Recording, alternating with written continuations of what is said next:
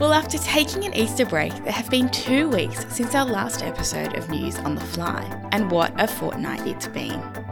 We've had the shock departure of AFTA CEO Darren Rudd, a two way Tasman travel bubble announced, a rollercoaster of vaccine disappointments, details of that all important second tranche of the travel agent grant program, and fears that international travel may be even further away.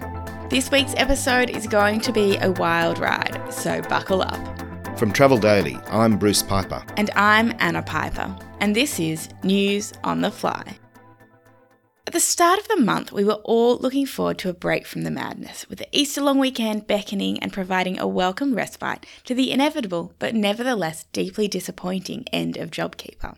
But then, like a bolt from the blue, on the afternoon of the 1st of April, AFTA made the shock announcement that its CEO, Darren Rudd, was departing effective immediately after being in the role for just over nine months.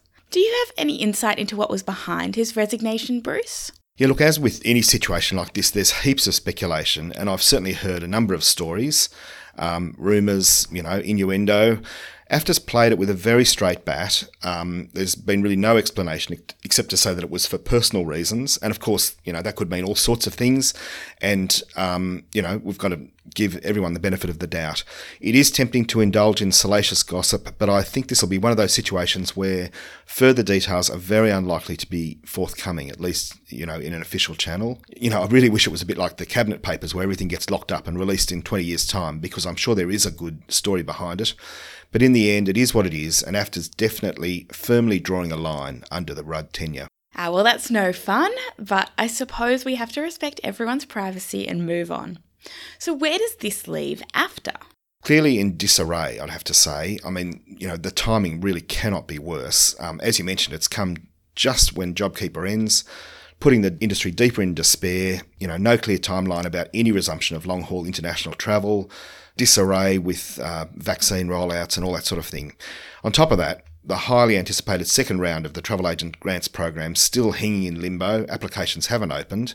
And then to make it even worse for AFTA itself, the Federation's financial year runs from April to March. And so after deciding not to take any uh, membership payments last year, they need the money. They will be sending invoices right now. And surely the abrupt departure of the CEO, and not to mention the situation that we all find ourselves in, is going to make people think twice about renewing their membership.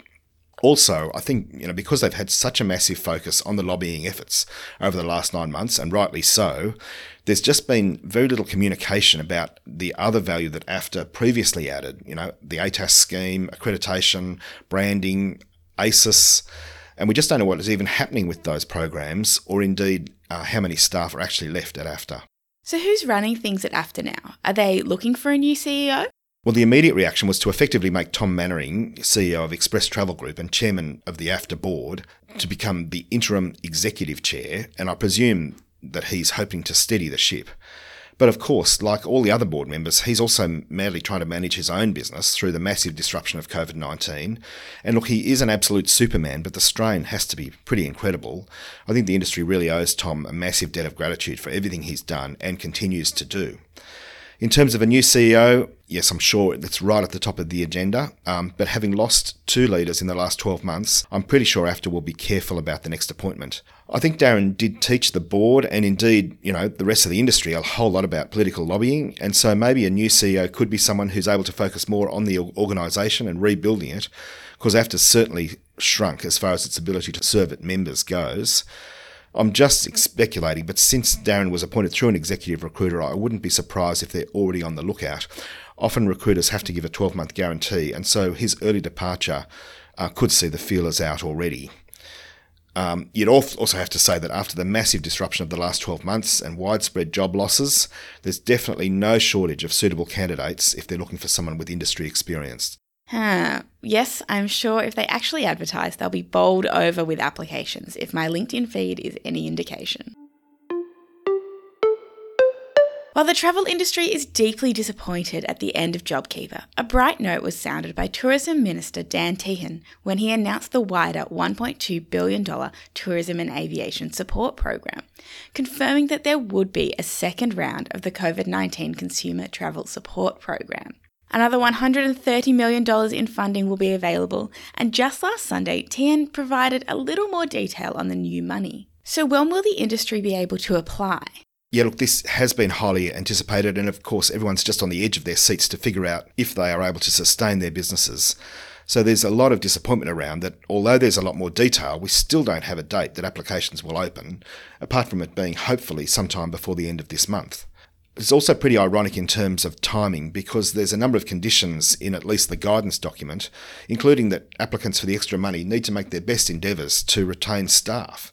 Look, if, if it had been released a month ago while we still had JobKeeper, that would have been helpful, but in the meantime, JobKeeper's ended, and so heaps of employers have already had to make the tough decision to let people go. So, what's the procedure for the second round? Is it the same as for the highly controversial and heavily criticised first grants program? Unfortunately, that is what it looks like. I don't really understand why the government seems to be so beholden to its bureaucracy.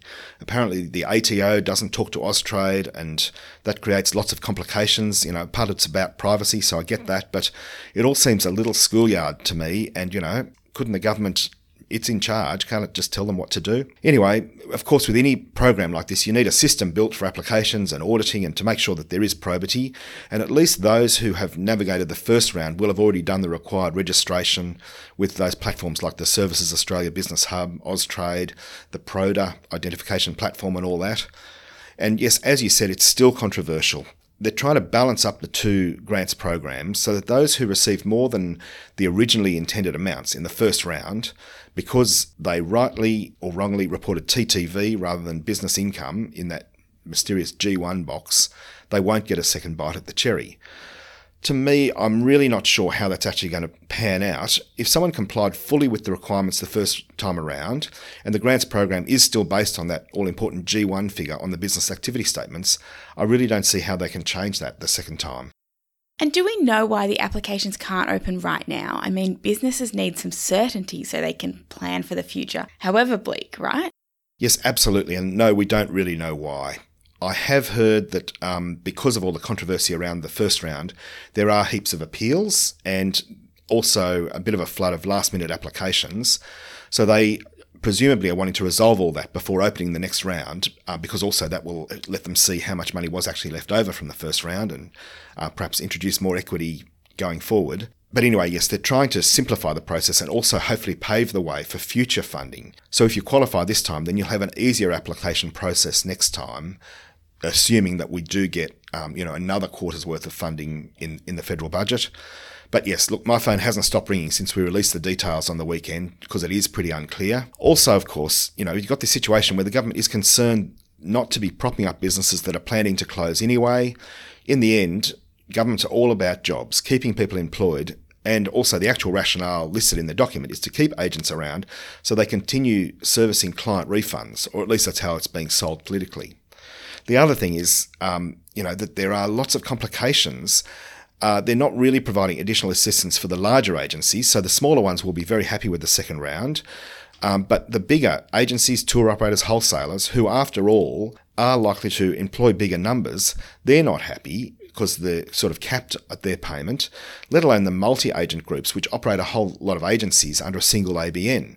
For example, if you've got a network of 30 travel agencies that you're trying to keep afloat, even getting the maximum $100,000 grant hardly goes anywhere.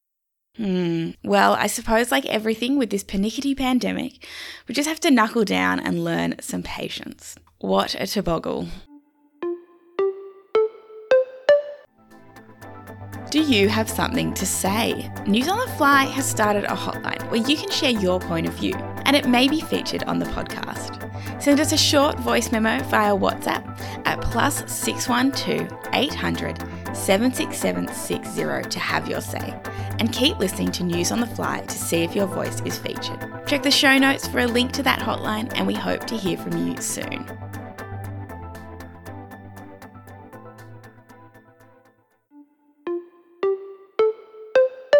Everything else that's been going on in the industry, the announcement that New Zealand would finally begin accepting quarantine free travellers from Australia came none too soon. With New Zealand's Prime Minister Jacinda Ardern at last revealing protocols for a resumption of trans Tasman travel. Effective from next Monday, the 19th of April, the restrictions are being lifted, and that's led to a huge surge of airline capacity. Bruce, what's been the wider industry reaction to this? Yeah, well, naturally, there's a sense of relief, but that's probably expressed more as it's about blimmin' time.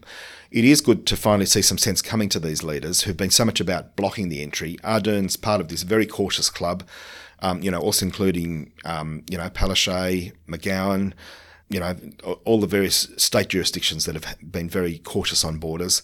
Anyway, it has been a great thing to see at least the possibility of a wider opening of travel, even though it is not particularly significant for much of the industry. Um, for sure, the initial flights are going to be packed, but they're going to be full of people visiting friends and family after 12 months of separation, and they're not going to be booking tours or activities or even accommodation because they're going to stay with their relatives. So it doesn't really help anyone except the airlines. Not that that's a bad thing, but I feel like the government hopes this will be an answer, and it's pretty important not to let the government off the hook in terms of you know continuing to support the industry. And I reckon that's what's been behind a few comments by AFTA chairman Tom Manwaring, who was reported in the weekend papers, you know, a little controversially, suggesting that the bubble should be delayed even until there's a bit more certainty about vaccinations. And that's because if the borders go go up again, it's going to have an even worse impact on consumer confidence, just like we saw at Christmas time with those snap lockdowns of Queensland and Victoria. Yes, I guess the worst thing would be for people to book again and then have to cancel. That would make travel agents and operators managing refunds busier than a one legged river dancer, and we sure don't want that. So, what about cruise? Has there been any progress on the bubble expanding to include travel by sea? Unfortunately, not, and that's just so typical of the idiocy and conservative approach that we're being faced with. Clearly, if you know you've got protocols that allow thousands of people to fly back and forth across the Tasman every week. There's absolutely no reason you couldn't have the same thing happening on the ocean, but logic just doesn't seem to be part of the vocabulary of these politicians. CLIA and the cruise associations in Australia and New Zealand are, of course, pushing hard. I'm sure many of our listeners will have seen CLIA MD Joel Katz very active on TV in recent weeks. I'm not sure that he braved a current affair yet, but um, he's definitely getting the message out there. But of course, it is a difficult message to get through because there's all this noise about vaccine rollouts changing, the sensational reporting of an even longer delay before the wider resumption of international travel. I just hope the governments are listening to the cruise message because, you know, amid all of these other ructions, allowing the return of cruising would, of course, be a major benefit for us all. Not to mention the wider cruise industry supply chain of providors, port operators, transport services, destinations, and all that. That is for sure. I, for one, cannot wait until I'm sipping a cocktail, enjoying a 3am buffet, while dancing next to the onboard pool. There is nothing quite like cruising. Well, that's all we have time for, podcasters. As always, thank you for listening. If you'd like to support News on the Fly, you can do that by subscribing or following the podcast wherever you listen and sharing it with your friends. To stay up to date throughout the week, be sure to read Travel Daily and Cruise Weekly, and we will be back next week to wrap it all up with more news on the fly.